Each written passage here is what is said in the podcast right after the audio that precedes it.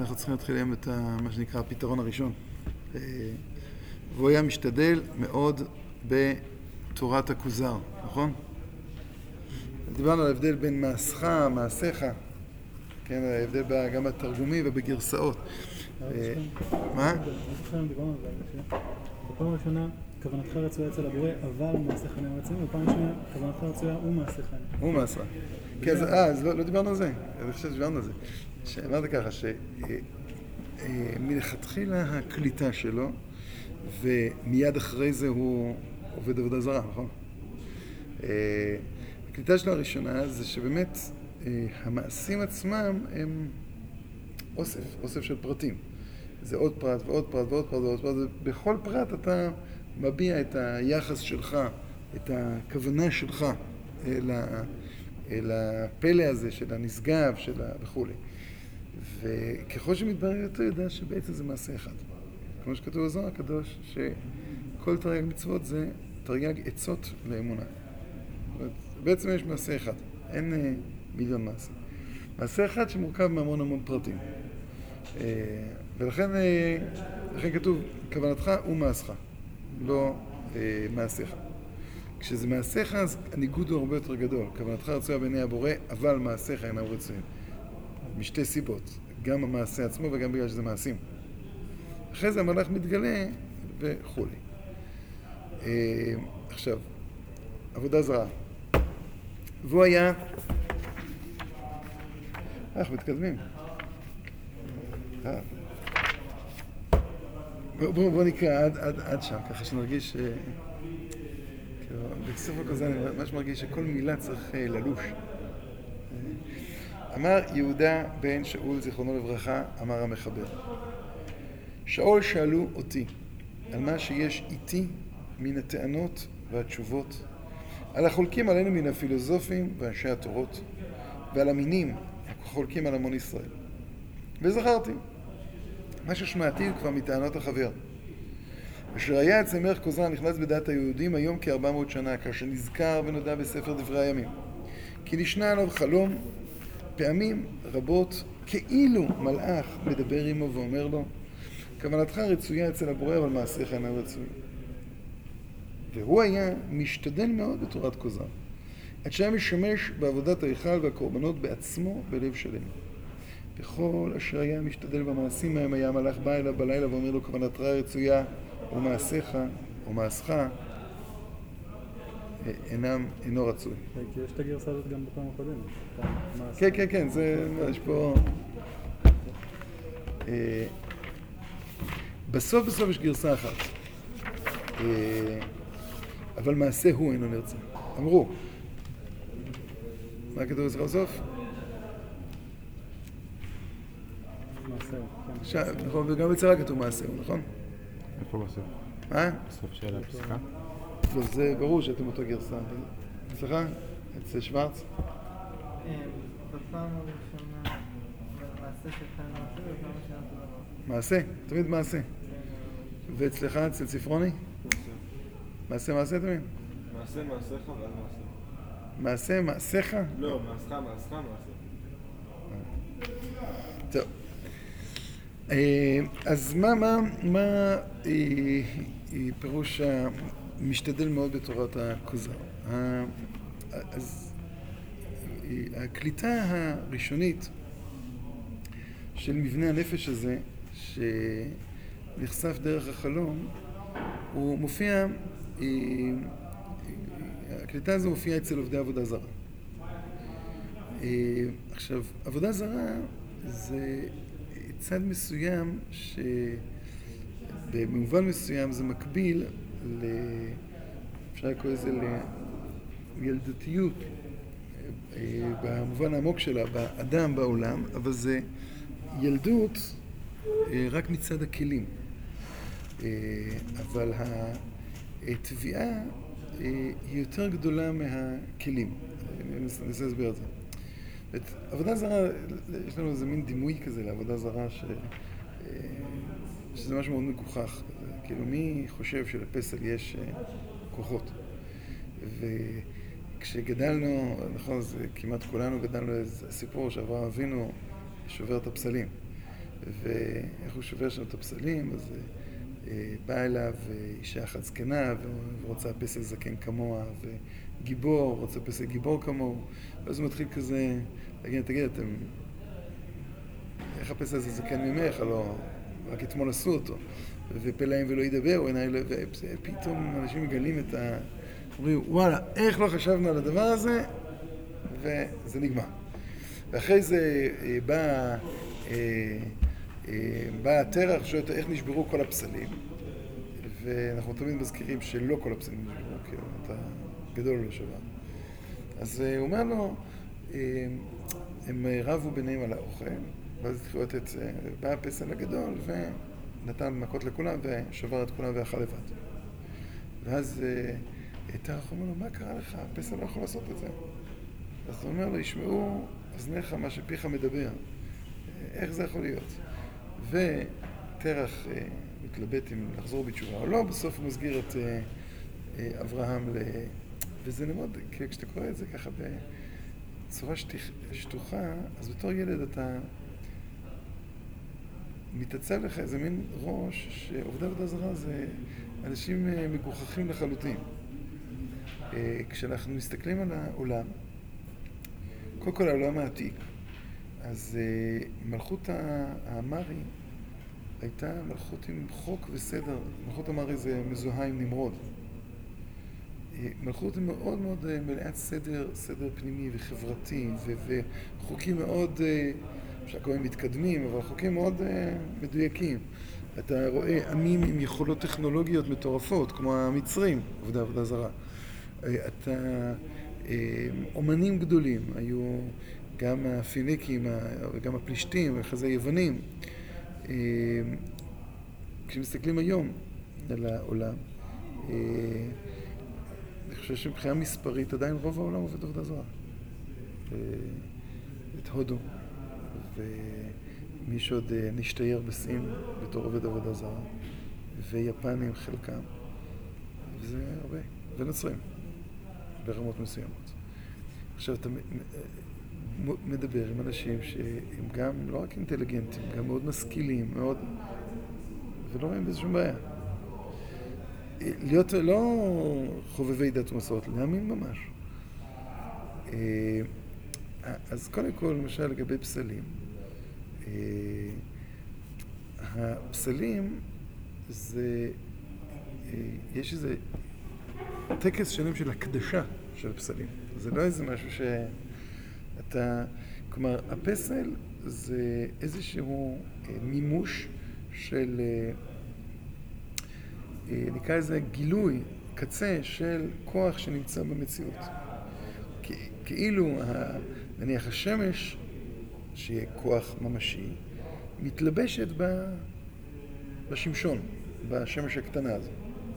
וכשיודעים איך אה, לקשר בין הכוחות האלה, אז הנה, אז זה גילו. אז ברור שהפסל מצד עצמו הוא לא, הבא, הוא לא הנושא של העבודה. זה לא מישהו ש, שבא ואומר, הפסל יציל אותי, אלא הכוח הזה שמתואר, אה, אפשר לקרוא לזה על ידי הפסל, ש, שהפסל חי אותו. אה, אז הוא כזה, זאת אומרת, אז כשאברהם אבינו אומר להם, צריך מה אתם חושבים, הפסל הזה זה כן, לא אתמול עשו אותו. אה, הלוא אתמול עשו אותו. אז אה, אני מתנצל, אני פשוט בגלל הצד של אמא שלי, אז אני משתדל להיות זמין כל הזמן.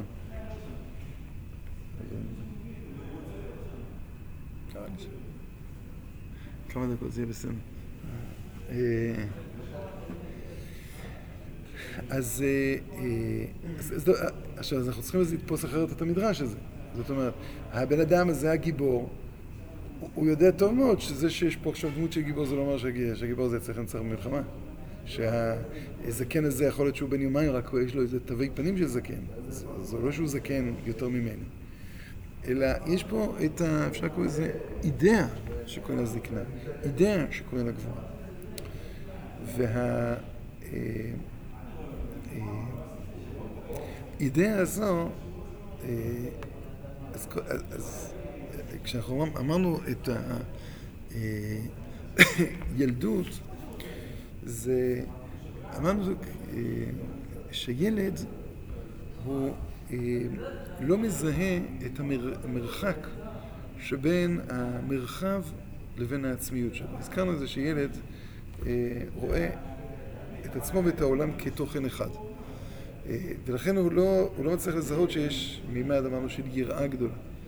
הוא מכיר בנשגבות של המציאות מצד אחד, אבל הוא לא מצליח ליצור את המרחק בינו לבינה. אה, אז נניח אם יש לו זיכרון קלוש כזה שהוא צפה מסוף העולם עד סופו ומלאך לימד אותו תורה, אחרי זה כשזה נשכח ממנו, זה, מה נשכח? לא נשכח ממנו הצופה מסוף העולם עד סופו, נשכח ממנו העולם. כן, זאת אומרת, החתירה הזו לצפות מסוף העולם עד סופו נשארה. אז כרגע, כשאני צופה מסוף עד סוף, זה נראה לי שזה כל העולם. אה, ילד, כשהוא גדל, אמרנו, יש לו עולם של יראה. עולם של יראה כי הוא מכיר כבר בגודל. אבל כש... וזה כאן אמרנו, פה יש תקופת מעבר ארוכה מאוד. שמצד אחד הוא מכיר את השגב שבמציאות, הוא מכיר את היראה שבמציאות, אבל הוא לא מצליח עדיין ליצור את ההפרדה. וכשהוא לא מצליח ליצור את ההפרדה, אז התפיסה, אפשר לקרוא לזה של העולם, זו תפיסה, וככה החושים שלנו תופסים את העולם, כעולם מלא ניגודים, מלא כוחות, מלא סתירות בין כוחות, שאי אפשר ליישב אותם. כשאנחנו היום כבר רגילים לחוקי טבע. חוקי טבע עושים לנו איזשהו סדר בכאוס גדול שיש בעולם. אגב, גם כאוס מנסה לעשות, לעשות סדר בכאוס. כן? זאת אומרת, כאוס זה הניסיון להבין מהיכן נובע הבלגן של המציאות. ואז אתה מנסה לסדר את זה דרך תוצאה פרפר למשל. אז תוצאה פרפר הוא עדיין אומר, אני לא יודע אולי לצפות, למה לצפות, אבל אני יודע ש... שיש לי מה לצפות, כי יקרה משהו. אז, אז, אבל כשאתה חווה את הציקלון, או שאתה חווה את הסערה, או שאתה חווה את, ה, את עונות השנה המתחלפות, כשאתה רואה כמה אתה תלוי ב, באיזו מין מציאות חיצונית, ש, של, איזו התקפה רב-חושית כזו אה, על, ה, על העולם שלך. אתה שצריך להתמודד עם זה. איך אתה מתמודד עם זה? אז אולי ניקח קודם כל את הלשון של הרמב"ם. כשבזמן אנוש טעו העולם הם טעות גדולה. היות וצריכים לעבוד את הקדוש ברוך הוא, צריכים לעבוד גם את משמשיו. זה היה טעות א'. טעות ב', הוא אומר, התחלנו לעבוד את המשמשים, שכחנו את המקור. ואז, אז זו הייתה עבודה זרה מוחלטת. עכשיו, מה הייתה הטעות הראשונה? לכאורה, כשאתה חושב על זה מצד הסברה, סברה נהדרת. כמו שהקדוש ברוך הוא צריכים לעבוד על משמשו. הבעיה בתפיסה הזו זה תפיסת, אפשר לקרוא לזה העולם כמחויב המציאות. העולם, או במילים אחרות, נקרא לזה פילוסופיות יותר, זה העולם קדמון. מה פירושו של דבר? כשיש לך עכשיו התגלות אלוקית, אם אתה אומר שהתגלות אלוקית היא שוות ערך ליחס לאלוקים עצמו, אתה הופך את ההתגלות להיות הכרחית בדיוק כמו אלוקים. והיא לא אפשרית המציאות. כשאתה עובד, מתמכר לגילוי, ועוד מעט ננסה להבין למה אתה מתמכר לגילוי. כשאתה מתמכר לגילוי, אז פירושו של דבר, שאתה אומר, הגילוי הזה הוא לא חופשי, הוא לא אפשרי, הוא לא רצוני, אלא הוא מוכרח, הוא אלוקי. אז, אז אתה לקחת את הציור האלוקי שלך, ולא משנה שאתה אמרת, זה אלוקים שמתגלה דרך פה, אבל המתגלה דרך פה זה כבר תיאור של אלוקים. זה כבר הגדרה באלוקות.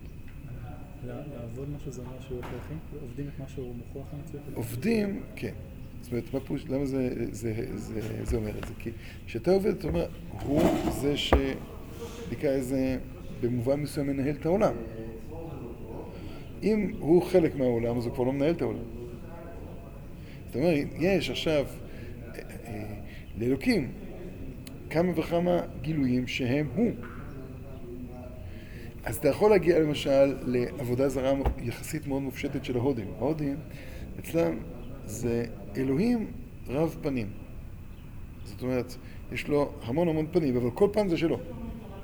לכן אתה יכול לעבוד לפיל, ואתה יכול לעבוד לכלב, ואתה יכול לעבוד לסוס, וכולם זה גילויים שלו. עכשיו, אז בזה אתה באת ואמרת, הנה, אתה... אתה שואל, ומי הוא? אין לו הגדרה. הוא המכלול של כל ההתגלויות האלה. אבל השאלה מה פירוש לנו הגדרה? יש לו כן הגדרה. יש לו הגדרה, זה שהוא, שקנה המידה העולמי, אה, נקרא לזה זה הוא. לא, אני כרגע לא נצחי, וגם יש כוח אלוקי שהוא לא נצחי, אז אני כרגע עובד אותו. אז אתה מדבר כרגע על נושא אחר. שאמרתי שאני... לא, מה שאמרתי לפני כן. כן, כן, אתה מדבר על נושא אחר. אתה שואל שאלה, למה לא לעבוד את אלוקים, אלא לעבוד את הגילויים? זה אמרתי קודם, שצריכים לשאול את השאלה הזאת.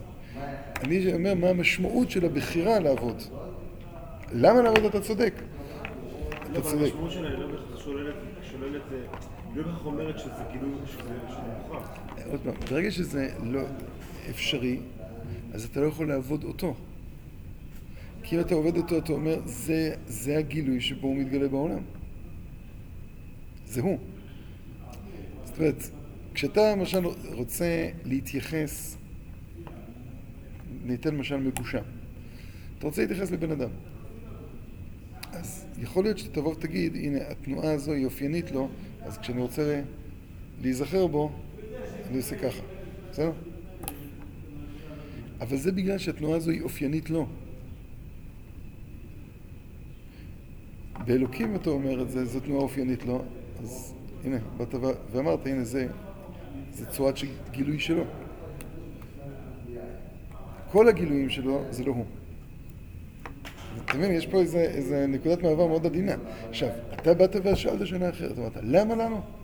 למה בימי אנוש טעות, אה, אה, העולם טעות גדולה? וזה מה שהתחלתי להגיד, שזה הפער שבין כלי הילדות לגודל של שאיפה.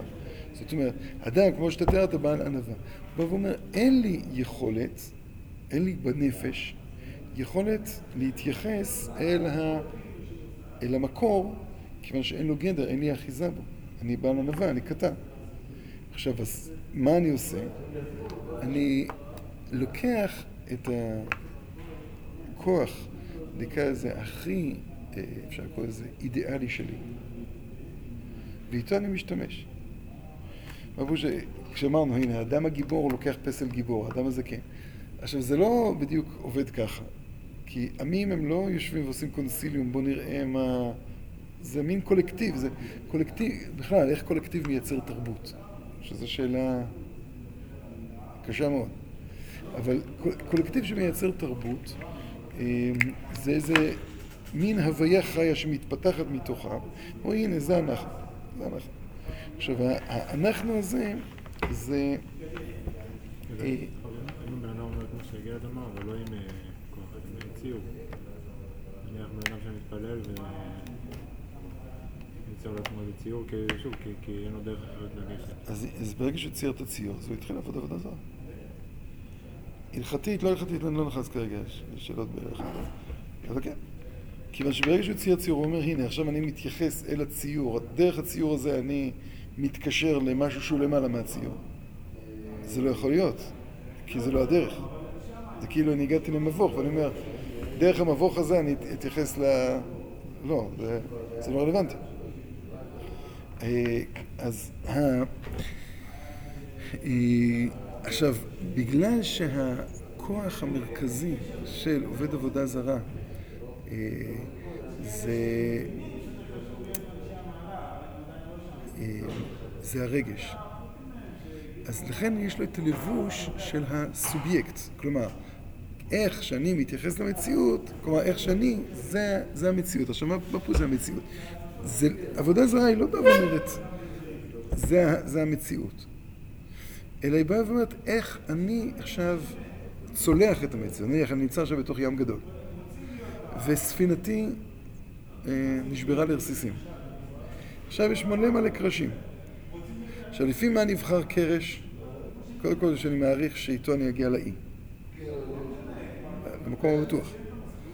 עכשיו, איך אני אגיע אליי? אני צריך להעריך את כוחותיי ואת כוחו של הקרש. זאת נניח, אה, אם אני לא שלובת, אז כנראה אני לא אקח את הקרש הכי כבד פה בסיפור, כי א', כבד הוא מתקדם לאט, הוא אמנם הכי יציב, אבל הוא מתקדם לאט, וב', לא בטוח שאני אצליח לתפוס אותו, כי הוא גדול מדי. אני לא אקח קרש חלש מדי. אז זה מין הערכה כזו. עכשיו, כשאני תפסתי את הקרש, אז אני יודע, זה האופן שבו אני מתייחס אל, ה... אל מערכת היחסים במציאות. עכשיו, המציאות הזו זה מתחילה מתחושה מצד אחד שהמציאות לא סופרת אותי. נניח, בעולם הדימויים שלנו, שזה לא נכון, אבל אה, נניח אם היה בן אדם בתקופת הדינוזאורים, מה היה קורה לו? לא היו. עכשיו, רוב הדינוזאורים הם, אה, רוב מוחלט של הדינוזאורים היו אוכלי עשב. אבל מה היה קורה לבן אדם שמסתובב עם דינוזאורים? יש סיכוי טוב שהם היו רומסים אותו סתם בלי משים. כי בערך כמו ש... נכון, בש... בשבת אתה פתאום מתחיל לחשוב, מה שקראנו בשבת האחרונה, נכון? פסיק רישא. היה מלא נמלים, כן. אז אתה פתאום מתחיל רגע, שנייה, אני יכול לדרוך, לא יכול לדרוך, מה, קורה? כן, אבל דינוזאור שלא חושב על זה. עכשיו, אתה מסתכל, יש לך קיץ, יש לך חורף, יש לך גשם, יש לך רוח, יש לך... יש לך מלחמות גם. גם אנושיות, גם... ואתה בא ואומר, רגע, אני צריך נקודת משען. נקודת המשען, לכן אני אומר, זה אותה נקודה שאני תופס כצד הכי עליון, ועם זה אני מצייר ציור על העולם. זה הכוח, לא המרכזי שלנו, אני לא מחפש את הסיפור המרכזי שלנו. זה הכוח שדרכו אני יכול לספר את הסיפור שלי בתוך המציאות. לכן העבודה זרה יש המון מיתולוגיות, המון השלמות של המציאות, דרך, נקרא לזה אותו אל ש, שנמצא. כן, אה, אמרתי, אמרתי לכם מזמן ש, אה, שפחדים נולדים אצל ילדים נבונים. כי הפחד הוא אותו חלק שאני יודע שאני לא יודע, שאני צריך להשלים על ידי, על ידי משהו. מדען הוא גם כן, יש לו כל מיני אה, קטעי מידע, והוא משתמש בשכל כדי להשלים את, ה, את הקטעים האחרים.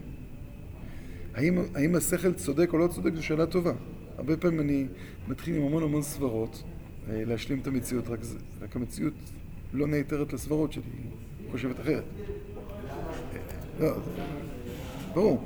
אתה, עכשיו נניח אה, אה, ללא מפה. אז אתה מתחיל אה, להסתכל שביל הלוך שביל חזור, אז יש לך עכשיו... אתה צריך לבחור. נכון? אז אתה אומר, זה נראה הכי זה... ואז פתאום אתה מגיע לאיזה צוק שאתה כמעט נופל שם. אז אתה לחזור אחורה, אז השביל שנראה לך פחות סביר, הוא נהיה פתאום יותר סביר, וכולי וכולי וכולי. אז, אז, אז זו שיטה מדעית. השיטה של הרגשות של האדם זה, זה בעצם להשתמש גם כחלק מהעולם הרגשי, גם בדמיון שלי. לסדר. עכשיו, הרגש בא ואומר איפה, מאיפה אני מתחיל. והרגש הוא זה שמייצר, אפשר לקרוא לזה את האלים. כלומר, עכשיו עוד פעם, האלים זה דמויי אידאות. אני לא מדבר עוד פעם, יש, יש אנשים שממש, כן, יותר פשוטים שככה הם חיים, שהפסל עצמו יציל אותך. אבל, אבל אה, כשאתה מדבר על אנשים, על, על ה... לזה מה שעומד מאחורי העבודה הזאת, זה אידאה שאותה אתה מזהה כנקודת המרכז של המציאות. אז אם אתה עוד זוכר את אלוקים, אתה אומר, זו נקודת המרכז של המציאות מבחינתי, אבל זה גם הצורה שאני אבוא במגע עם אלוקים. ואז אתה צמצמת את אלוקים. ולכן אני אומר, אתה הפכת את העולם להיות קדמון במובן הזה, אז אתה דווקא את העולם, כי יש... אה, האמת היא שפעם קראתי ספר של אה, ביקורת המקרא, והם אומרים שיש המון סיפורי בריאה של העולם. יש עלילות אלה ואלה. אבל אה, הם אומרים שמה שמייחד את סיפורי המקרא מכל העבודות זרות, זה שסיפור המקרא זה הסיפור היחידי שמתחיל יש מאין, ולא יש מי יש. זאת אומרת, כדור הארץ שם נבנה מתישהו, אה, נניח. העולם נברא כפי שהוא מתישהו. שלמה הוא נברא מתישהו? כי יש כוח קדמון. אותו תואר אלוקי הוא כוח קדמון. אז, אז תקרא לו זהוס, תקרא לו שמש, תקרא לו ירח, תקרא לו גיבור, תקרא לו איך שאתה רוצה. הוא קיים תמיד. לכן אמרתי, זה, זה הטעות של דור אנוש. ושהתלבשה אחרי זה עליה. הניסיון של הפענוח של המציאות בשלב הראשון, עוד פעם זה הרגש. ולכן זה, זה כלי השגה ילדותיים שמלבישים את הכוונה. עכשיו כששומע מלאה המלך, כל עוד הוא, נקרא לזה, עם כלי תפיסה כאלה, כלומר, מה פירוש כאלה? אתה יכול להיות אינטלקטואל גדול, הוא גם מתאר את עצמו במאמר חמישי, שהוא יהיה פילוסוף גדול. אתה יכול להיות פילוסוף גדול.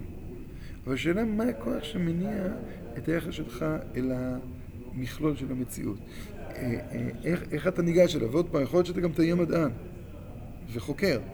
אבל אתה תבוא ותגיד, מדען וחוקר לא פתר את החידה של המציאות, את הפלא של המציאות.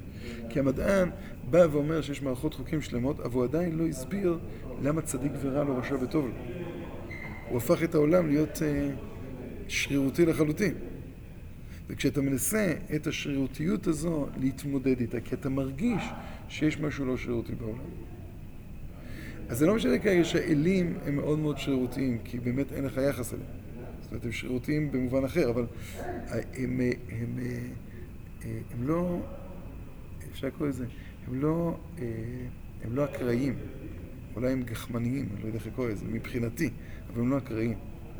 זאת אומרת, הם, הם, יש, יש איזה דרך להתמודד עם המציאות, כן, ועוד פעם בדיוק אמרתי לצלוח אותה. אז uh, איך מתמודדים עם, עם, uh, עם החלום? אז שלב ראשון, הוא משמש בעבודת האחד והקרבנות בעצמו בלב שלם. זאת אומרת, השלב הראשון, הוא קולט את החלום, אז הוא אומר, רגע, מה זה כוונתך, אבל מעשיך אינם רצויים? אני צריך יותר את עולם המעשה לשפר. כי, כי בשלב הראשון, עוד פעם, הילדותי, אז uh, יש איזה, uh, איזה, uh, הכוונה והמעשה הם עקודים אחד בשני, הם, הם קשורים, אי אפשר לנתק ביניהם. כמו עוד פעם, כמו שילד, תפיסת העולם ותפיסת עצמו היא אותו דבר, אז אתה, זה לא, אתה לא יכול להגיד לילד, תקשיב, זה לא נכון. כמו שאמר, שדיברנו על זה, שאתה לא יכול להגיד לילד שחושב שכל העולם שלו, להגיד שזה לא מוסרי. כי, כי זה, זה התפיסה שלו. אתה יכול אולי להגיד לו זה לא יעיל, אתה יכול לעשות ל, לדבר איתו על דחיית סיפוקים, אבל הוא לא בנוי ככה. אז תתן לו עכשיו שיחות מוסר מפה ועד תאילנד, זה לא יעזור. אז, אז בש, בשלב הראשון הוא חולם את החלום, והחלום הזה מופיע בצורה מטושטשת, כאילו מלאך מדבר עמו ואומר לו, קבלתך רצויה בעיני הבורא ומעשיך אינם רצויים. אומרת, אה, מעשיי אינם רצויים, זה אומר שאני צריך את המעשים לשפר.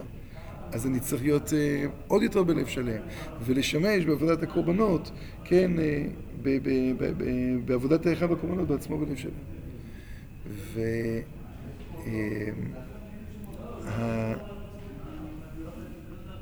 הנפש לא, אפשר כזה לא מתמלאת. עכשיו, זה דבר מעניין. הוא לא קורא לכומר של עבודה זרה ששאל אותו על אמונתו. הוא קורא לפילוסוף, הוא קורא לנוצרי, הוא קורא למוסלמי. הוא לא קורא לכומר, כיוון שפה זה לא דו-שיח של אה, עמדה. זה חיים. ועוד פעם, איך, איך, איך, איך ילד משתחרר מלהיות ילד? מה שלא עושה השכל עושה הזמן, נכון? אין, אין ברירה, זה רק זמן. אם אתה מנסה, לא, אם אתה מנסה לקדם לפני הזמן, אז, אז זה, זה לא יעבוד. אפשר, כל, אפשר לחנך ילד שהוא לא יהיה עובד מאוד לא, לא. תשמע, אני, אני חושב שגם לכם, אברהם אבינו לא שבר את כל הפסנים. הוא השאיר את הפסל הגדול. למה הוא לא שבר? למה הוא לא אמר... אמרתי לכם, אפשר להשלים את הסיפור הזה מאוד אה, זה. ברגע האחרון כולה, כל הפסלים, הפצועים והחבולים אמרו, תמות נפשי עם פלישתים, התנפלו על הפסל הגדול, ניפצו אותו, ואז כולם מתו. איפה הדייסה? נשפכה באותה הזמן, מה, כאילו, מה עושה, לא יודע. אז אה, אה, למה? כי הוא אומר, אם אתה תשבור את העולם הילדותי הזה, אז לא יהיה כלום. ספר לנו פעם דת אחת. שהגיעה למדרשה לפני המון שנים, שהיא אמרה, לא חשבתי, ידעתי, ידעתי שנשמה זה ספר תורה עם כתפיים. זה לא... רק... ו...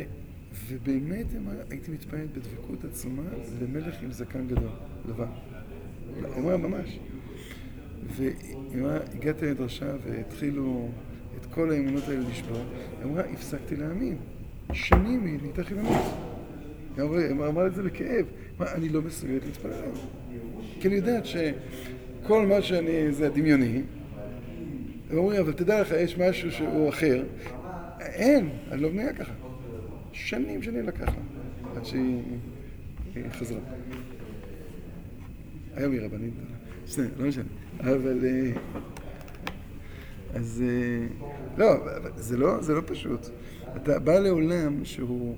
אה, עכשיו, יש, יש גם כל מיני שיטות אחרות לשבור, אבל... זה כמו... סיפרתי לכם, שני סיפורים מפורסמים כאלה. אברך ממרכז הרב שסיפר לחבר שלו שהצליח לשכנע את הילד שלו שלאלוקים אין גוף. אז אה, בוא נבדוק. אז החבר אומר לו, צייר לי את אלוקים. אז הוא צייר לו ראש גדול עם רגליים. אז הוא שאל אותו, למה? הוא אמר, אבא אמר שאלוקים אין גוף. אז אתה לא, אה, או, כן, סיפרתי לך שהייתי מלמד בתלמוד תורה, בחוגים, ילדים מגיל שלוש.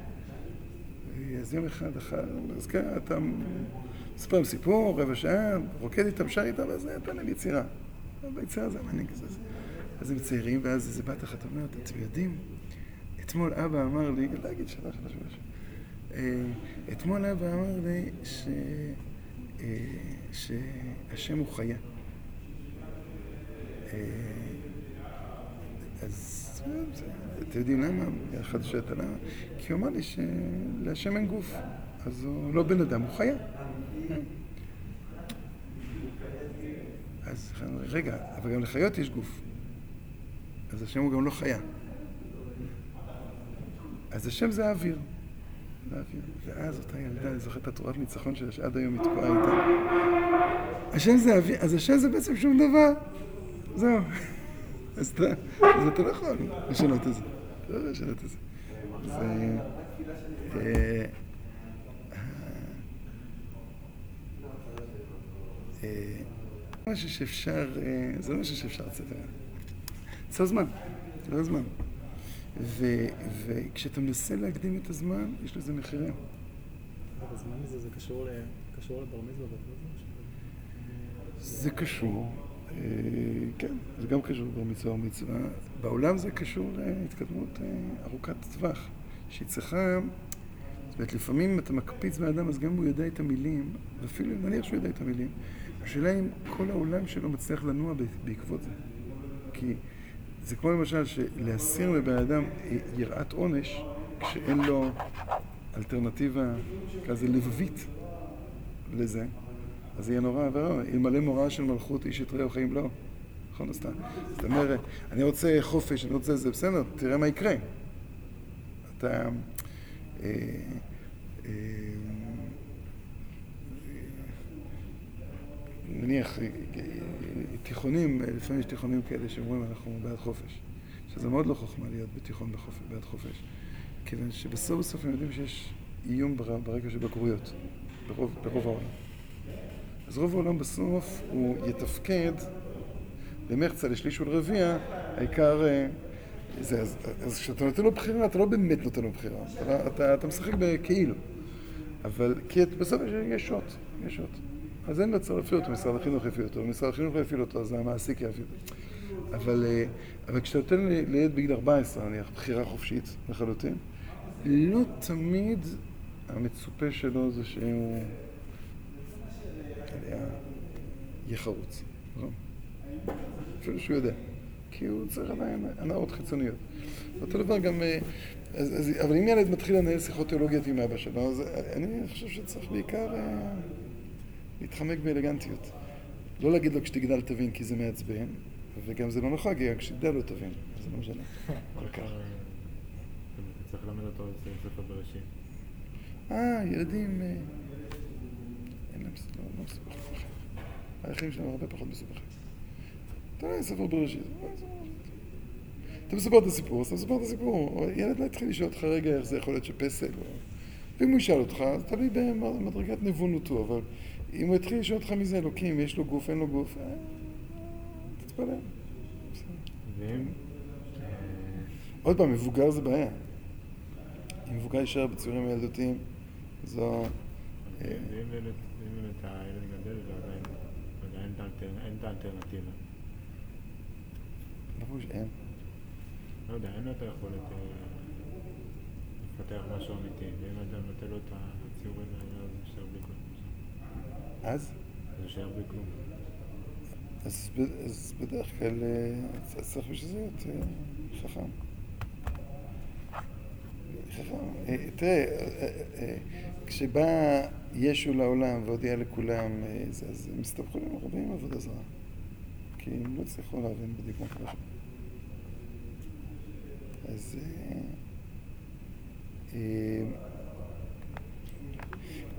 זה, פחות או יותר, אנחנו... אני, אני, בפעם הבאה אני רוצה בעיקר להשקיע בשאלה שלך, זאת אומרת, ב, מה פירוש בשאלה שלך בצורה רחבה יותר, מה נשתייר לנו מעבודה זרה? זה מאוד קל לנו עוד פעם אה, לשבת. וגם זו, מה קורה עם אדם מבוגר, כן, זאת אומרת, האדם מבוגר זה שנשאר לו. אני חושב שנשארו הרבה מאוד מרכיבים של עבודה זרה, עבודת אלילים, אה, גם בתרבות, לאו דווקא ביחס. לאלוקים, אבל גם ביחס לאלוקים. זאת אומרת, זה לא ש... שהכל בסדר. לעשות שיעורי בית הלכתיים? לא, זה לא שאלה הלכתית. זה לא תמיד שאלה הלכתית. זאת אומרת, אה,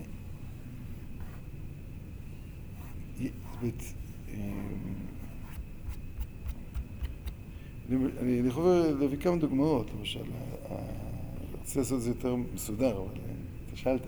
אז אה, אה, למשל, ה- אה, ה- נקרא לזה החוסר בהירות שיש לנו בין עולם רוחני לבין עולם של קודש, זה, זה חלק מ- מאיזשהו... החוסר בהירות הזה הוא נובע בהמון, הוא, הוא כאילו מובע בהמון המון צורות ובהמון מקומות. אה, למשל, אה, מה שמכונה ה-New Age. ה-New Age, אה, חלק מאוד מאוד גדול מהבקשה הרוחנית של ה-New Age אה, היה שייך לאיזשהו, נקרא לזה, אה, חיקוי חילוני של דתות מזרח. עכשיו, חיקוי חילוני של דתות מזרח זה אומנם נכון, אתה לא... נקרא לזה אלוקים לא בסיפור שלך, כי זה חיקוי חילוני. אבל, ה... אה, אבל מבנה הנפש הוא מבנה נפש. מבנה נפש והמבוקש ואיך אתה בונה את היחס שלך למציאות, כמה, כמה נקרא לזה עוצמה של חושים יש ב, ב, ביחס שלך לעולם. כמה עוצמה יש לך, של חושים יש לך ביחס להנעת הנפש. הנעת הנעת הנפש. הנ... כן, כן, עם עין. הנעת הנפש. כמה עוצמה של... אה, אה, של... אה, או כמה למשל, בכלל יש לך ראייה, אה, גם, טוב, גם שאלה של מוסר, אבל ראייה גלובלית של העולם. את ה-New Age הוא מאוד מאוד בנוי בצורה כזו של... אה, עוד פעם, העולם הוא רע ומטורף. עכשיו אני צריך למצוא את הנתיב שלי, ש... שיהיה בסדר. נתיב האושר. כן הרבה פעמים מתוך אמון שהעולם יכול להיות טוב. אה, לא, זה, אנשים יכולים להיות טובים, לא העולם. זאת אומרת, כולנו נהיה טובים. עוד פעם, ב-New Age זה, זה קשה מאוד לסנן את זה, כי ה-New Age הוא, אה, קודם כל זה חבורה ענקית. ב', זה, זה חבורה ש, שיש בה רבדים, אה, מערביים, רבדים של אה, טראומות כאלה או אחרות, אה, ממלחמת העולם השנייה לווייטנאם, לא משנה איזה, אה, אה, מורשת נוצרית. יש, יש שם הרבה, הרבה. אבל נביא בתרבות למשל, הרנסאנס. הרנסאנס, הם חזרו אל הגוונים מבחינת אידאל היופי. הרנסאנס, כאילו, באו, אנחנו משתחררים מהנצרות, אבל, ואנחנו מעמידים את האדם במרכז. אבל כשאנחנו מעמידים את האדם במרכז, אז נכון, היה גם את המהפכה המדעית והפילוסופית, אבל המהפכה באמנות באה ואמרה, אנחנו נעצים הרבה יותר את החושים מפעם. ו... וזה זה שינה, זה שינה הרבה בעולם, אבל, אבל אתה בא ואומר, הנה, מבחינת מבנה הנפש, יש לנו נפש ש... ש... נקרא לזה, העולם החושי הוא מאוד מאוד, אה, מאוד נוכח. כשאתה מדבר על מוזיקה, אז אה, המוזיקה הכושית המקורית זו מוזיקה שיש בה המון המון יצריות. אה, יצריות, לא, לא, לא דווקא ב... יצריות במובן הזה של עוצמות, עוצמות של חוש. עכשיו, המוזיקה הכושית היא התגלגלה להיות, עוד פעם, שאלה תמיד כמה מרחק, אבל התגלגלה להיות אחד הזרמים שיצרו את מוזיקת הג'אז.